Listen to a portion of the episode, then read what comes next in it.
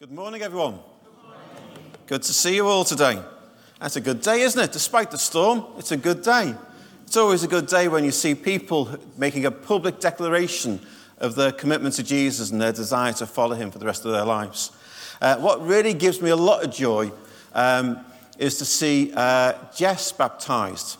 Because Jess has grown up in a Baptist church all of her life and then gets baptized in an Anglican church.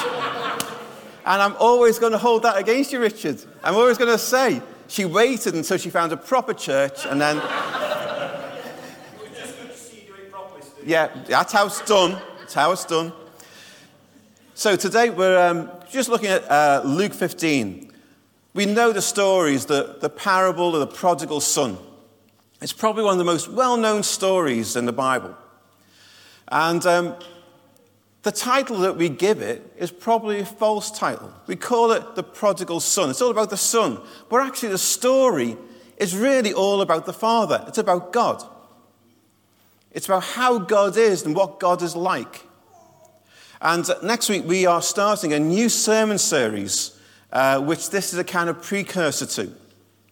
So, next week, we're going to start looking at uh, some of the, just a few, some of, some of the Old Testament names for God but we're looking at them through the lens of God as our Father. So we're going to look at uh, the, the God who heals, uh, the, the Lord who is our shepherd, uh, the Lord who sees us, and a few others that we're just going to focus on, but we're going to look at them through the eyes of God as our Heavenly Father. And this story is a kind of story that, for, the, for this term, for this rest of the, up until Easter, is kind of underlying all of those sermons. This is a picture of God, of what He's like and how we relate to Him. And all those names of God will kind of fit into that. And so we're going to encourage you for the next seven weeks to not only kind of reflect on the sermons and the names of God, but also to be reading this story. And I want to encourage you to read the story over and over and over again. Because it's such a powerful and deep story. It is filled with truth, it's filled with life. And the more you reflect on it, the more you'll discover who God is. And you might think, you know, I've read the story once, that's enough. I was talking to a, a friend of mine, he'd been on retreat, and uh, he's a very bright guy. And uh, the, the guy leading the retreat gave him a passage of scripture. And he said, Right, I want you to go and reflect on that passage. And uh, after about an hour, he kind of pulled everything out that he could. And he went back to the retreat leader and said, uh, I've done it. I've done what you said. He said, Right, go away and spend a bit more time with the passage. For the next hour, he struggled, he struggled, he struggled, got nothing. He went back to the retreat leader. He said, I've tried, but there's nothing else in it. And the retreat leader said, Go back and spend more time in the passage. He spent another two hours just reading and reading and reading the passage. And all of a sudden, it's like, bang, all sorts of new revelation and truth just came out of that passage. So I want to encourage you for the next seven weeks. Read this passage. Spend time in it. And we'll show you uh, in our weekly email, we'll give you some ideas about how you can spend time in the passage, how you can do some study around it, and how you can use your imagination around it and just use this passage to undergird everything else that we're going to say about God and who He is as our Father. Will you do that? Yeah, yeah okay. Fantastic. That was three people. That's more than before. so, prodigal. Who knows what the word prodigal means? Come on, there must be some intelligent people. No. No. Lavishly generous, yeah, kind of extravagant. It also means kind of wasteful. So that's what the son was. He was extravagantly wasteful with the money that he got off his dad. That's what prodigal means. It means extravagant or wasteful uh, or um, generous in some way. And so this talk is based around the idea that our God is like that. Our God is prodigal because he is incredibly extravagant. almost wastefully extravagant in how he relates to us. And that's what I want us to think about this morning. And uh, all I'm going to do is focus on some things about the, the father in the story. We're not really going to focus on the son. We're not going to focus on the older son. If you want to, you can get a book. We'll order it for you called The Prodigal God by Timothy Keller. It is the best book on this parable. It's not heavy, it's not thick. Any of you can read it, even someone like Phil Ratcliffe. He could read it really well. So I would encourage you to buy it. We can get it cheap for you, okay? So if you sign up uh, on the welcome desk, we will get that for you. But the first thing I just want to focus on initially is that little bit of the story where the son comes to him and says, Give me what I am owed. Give me my share of your inheritance. And the father gives him what he wants. Even though probably the father would have known what this son was like and what this son was going to do with it, he still gives it to him. And God's like that with all of us. He gives us our life, and it's up to us then to do what we want with it. He fills us with potential. He fills us with gifts and abilities and skills that each and every one of us have, and we can do what we like with it. He gives us what we want to some extent, which is our own free will, our own ability to follow after our desires, our own ability to make our own decisions and to live life the way that we want to live life. Only that always doesn't go so well, does it? I became a Christian at 21. And I, was not a, I wasn't a bad like, like I wasn't bad like Bob. I mean, big bad Bob, you know? No, he was about, I mean, I've heard some of the stories that Bob's told. Yeah, wow. Uh, get, get Bob to one side and have a chat with him. Honestly, he's fantastic. I was just an ordinary guy, but I'd made some bad decisions.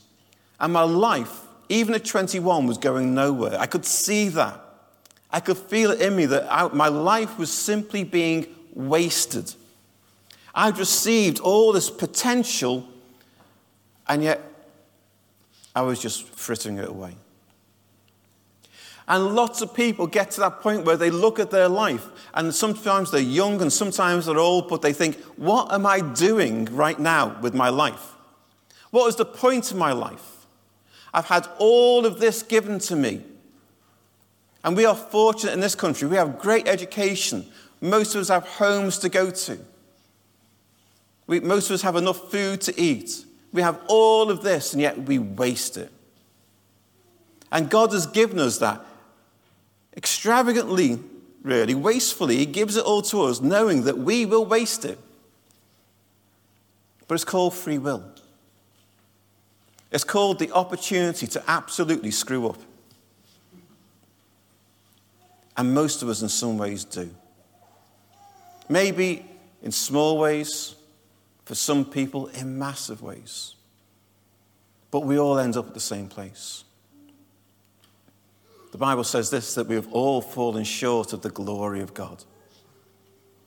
In other words, God has this idea of how we can fulfill our potential, how we can be the people He created us to be, and yet we never quite get there on our own strength because we make decisions that are just bad for us. And I guess this younger son, when he went to his dad, thought, you know what? I'll get my inheritance. I'm going to go to the big city. I'm going to spend it on all sorts of things. I'm going to live the life. And it was just a bad decision. And we've all been there. Without fail, we've all been there. And you might even be looking at your life thinking, yeah, well, I'm doing all right in my life. I'm pretty secure, I'm well off, all those kind of things. But when compared to how God intended you to be, you have fallen short. Because ultimately you've sought to live your own life your way.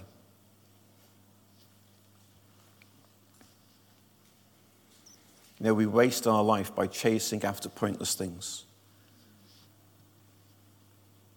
instead of enjoying the thing that was always available to us, always freely available to us, which is the love of God.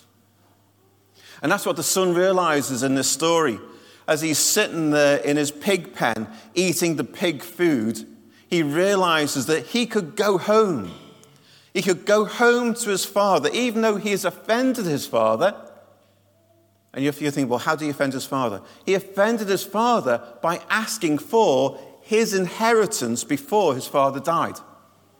He's basically saying to his dad, you know what, I can't wait for you to die, so I'm going to take my inheritance now and live the life. I wish you were dead, but you're not dead, so give it to me now. And as he sits in his pig pen, he realizes that even the servants are living a better life in his father's house than he is trying to live his own life. And so he goes back. And he's worried and he doesn't know what's going to happen. And I guess as he's walking back, he can see the house in the distance. And what does he see? But this old man running out of the house, lifting up his dress, which, because it was like a long dress that men wore in those days, running to him. It says in that passage that the father was filled with compassion. So even though his father had been offended by what the son had done, he had never stopped loving him. And he sees his son and he runs to him. In Jesus' day, for an old man of his standing to run would have been undignified. It would have been frowned upon. He'd have been laughed at by others of, of his peers. He gets up to the son, he throws his arms around him he hugs him, he kisses him. He's just so pleased to have him back. See, the one thing I can guarantee for each and every one of you is the one thing that God will always be extravagant in, and that is his love for you. Nothing that you ever do will ever separate you from the love of God. There's absolutely nothing. And some of you might be thinking, you know, some of the things I've done in my life, the way I've lived my life, the way I've ignored God in my life, surely, surely He doesn't love me now. And yet He never, ever stops loving you. It is the one constant in the universe that you can always count on that He loves you.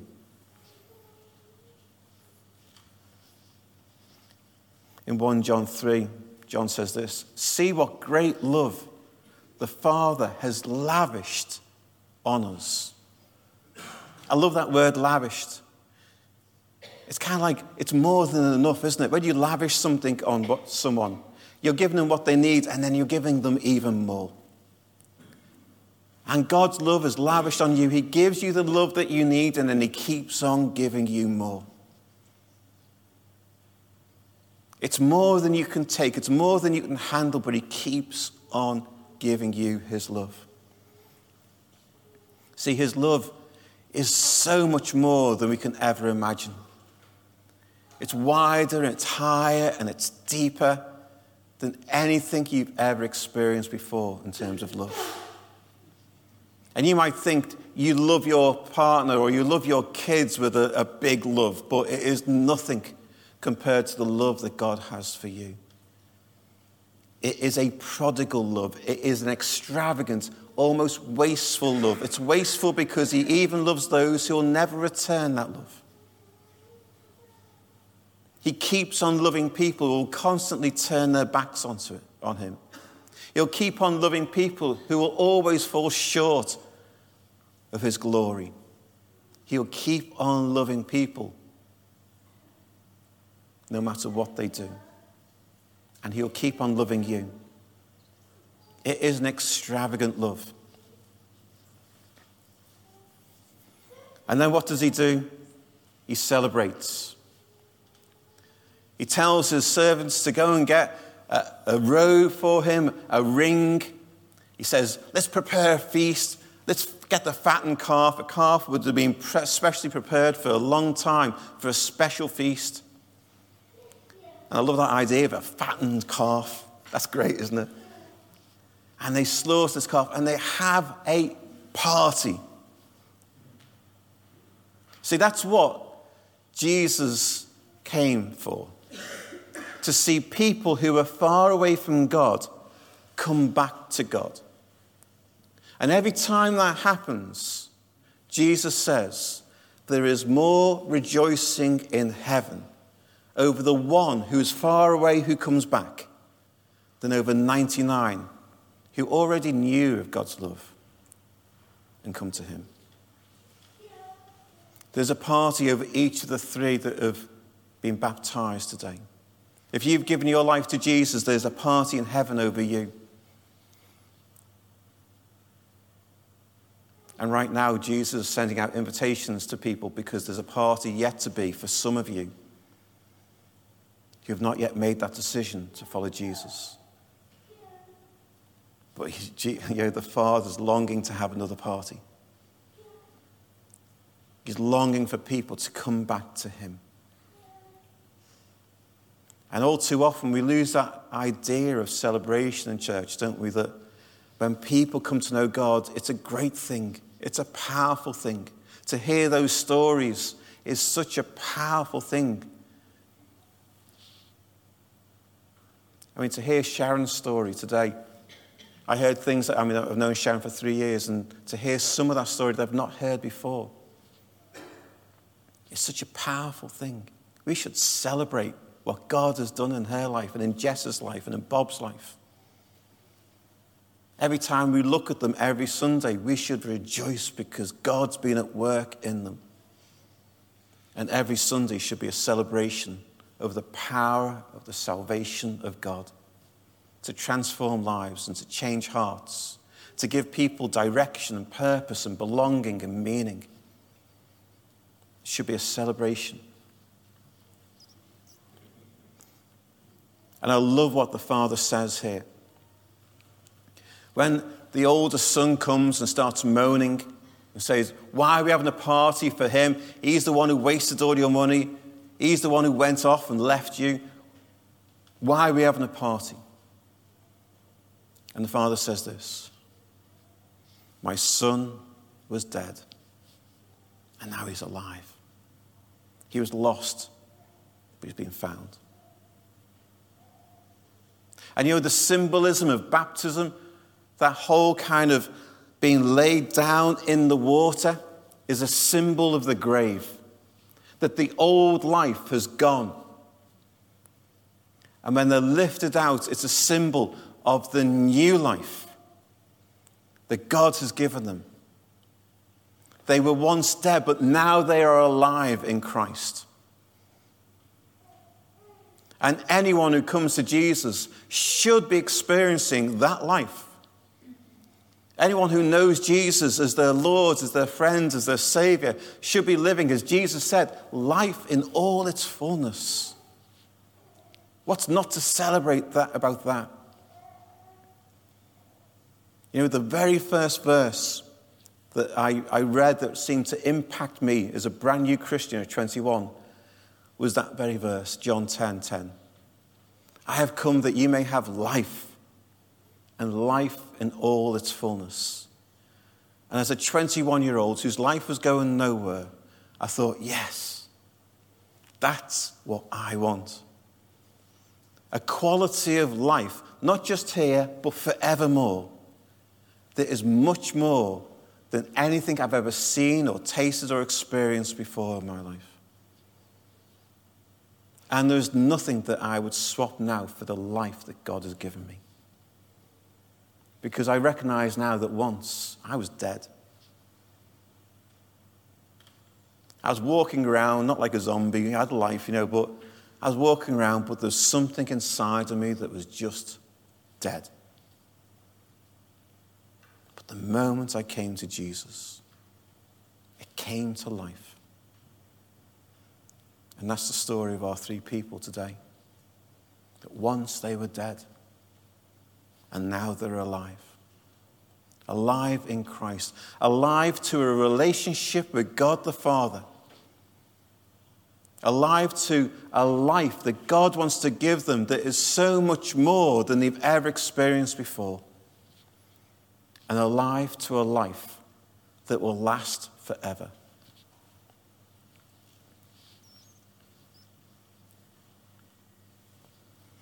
And what I find hilarious in this story is that the, the younger son, wanting and grabbing what, what he thought was his by right, this little bit of stuff that the father had that he was taking away to spend wastefully. He thought he was getting it all. He thought he was getting what he needed. And then at the end of the story, you got the, the older son who's moaning and complaining to the father. And what does the father say to him? He says, You are always with me, and everything I have is yours. Everything I have is yours. See, the truth is, lots of people think that when they come to Jesus, they are losing all sorts of things in their life. Well, I can't go out drinking or drugs or all the other stuff that we want to do. But instead, you should be thinking about what you are gaining. Everything that is God's, He gives to you. All the resources of heaven, all the life and the love and the grace and the compassion that you need is poured out on you as a follower of Jesus. Everything He has is yours. You're not giving up anything, you are gaining everything. That is the whole point. When you come to Jesus, you start to think, well, I've got to give up this, I've got to give up that. But you gain so much more. That is the story of my life. That is the story of so many lives here. It's a story of people who know what it lives, what it means to live in the grace of God every moment of every day, receiving from Him everything they need. And in a few weeks' time, we, will look at the name of God, which means the Lord is my provider. And I should be able to remember it in Hebrew, but I can't. Maybe someone can. Jehovah Jireh, thank you. Yeah. The Lord's our provider. All that you need to live life to the full is given to you already. It's not a, an option for the future, it's given to you now. And you can live life to the full now because that's God's intention for you. And all we have to do is simply turn back. That's all the, this guy did, this younger son. He didn't do anything. All he did was turn back, and God did the rest. And for some of us, we may have been Christians for a long time, but it feels like we've lost what it means to live life to the full. We've lost what it means to live in relationship to God.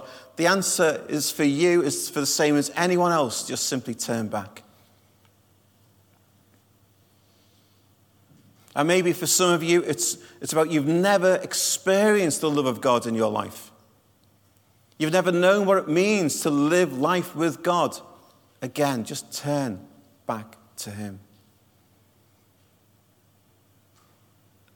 The word repent simply means to turn back, to turn around and to go in a different direction. That's what the son did. He was going off doing his thing and then turned around and came back to the Father. And for every single one of us here, it is exactly the same truth. We simply turn back to Him. And He'll do the rest.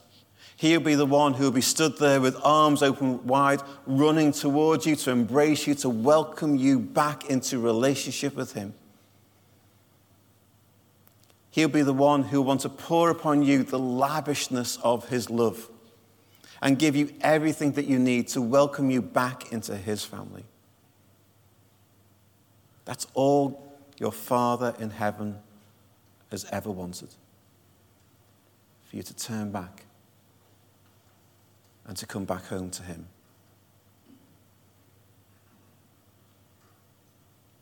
Should we stand?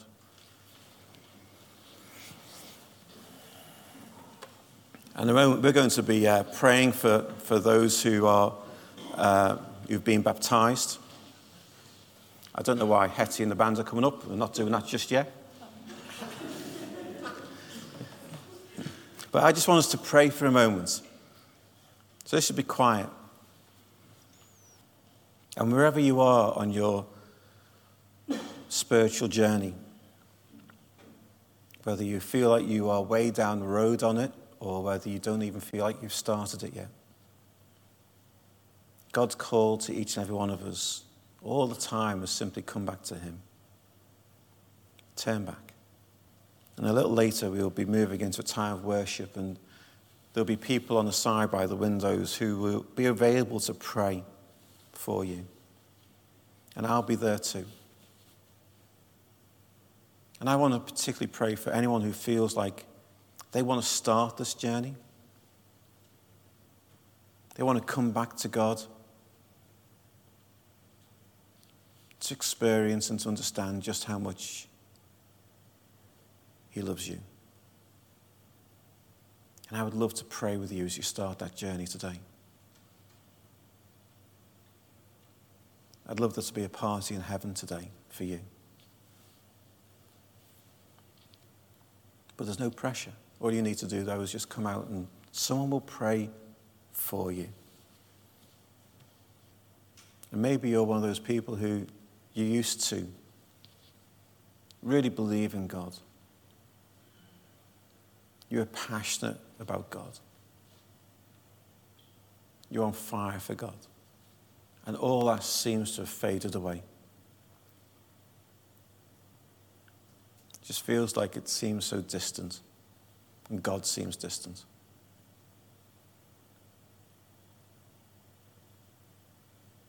I would encourage you today to come out, to turn back to God. Allow someone to pray for you so that you can experience again a proper relationship with your Heavenly Father. Heavenly Father, we thank you that you are here. And Lord, we pray that for each and every one of us, that our lives will be characterized by constantly turning back to you. In those times when we go astray, where we make our own decisions and find that we're just failing in life, where we're just out of our depth, overwhelmed by the things that life throws at us. Lord, help us to hear your voice calling, calling us back to you. And Lord, I pray that for each and every one of us, we would get to that place where we are experiencing the lavishness of your love. That where we might know that we're welcomed back as your daughter, as your son. In Jesus' name. Amen.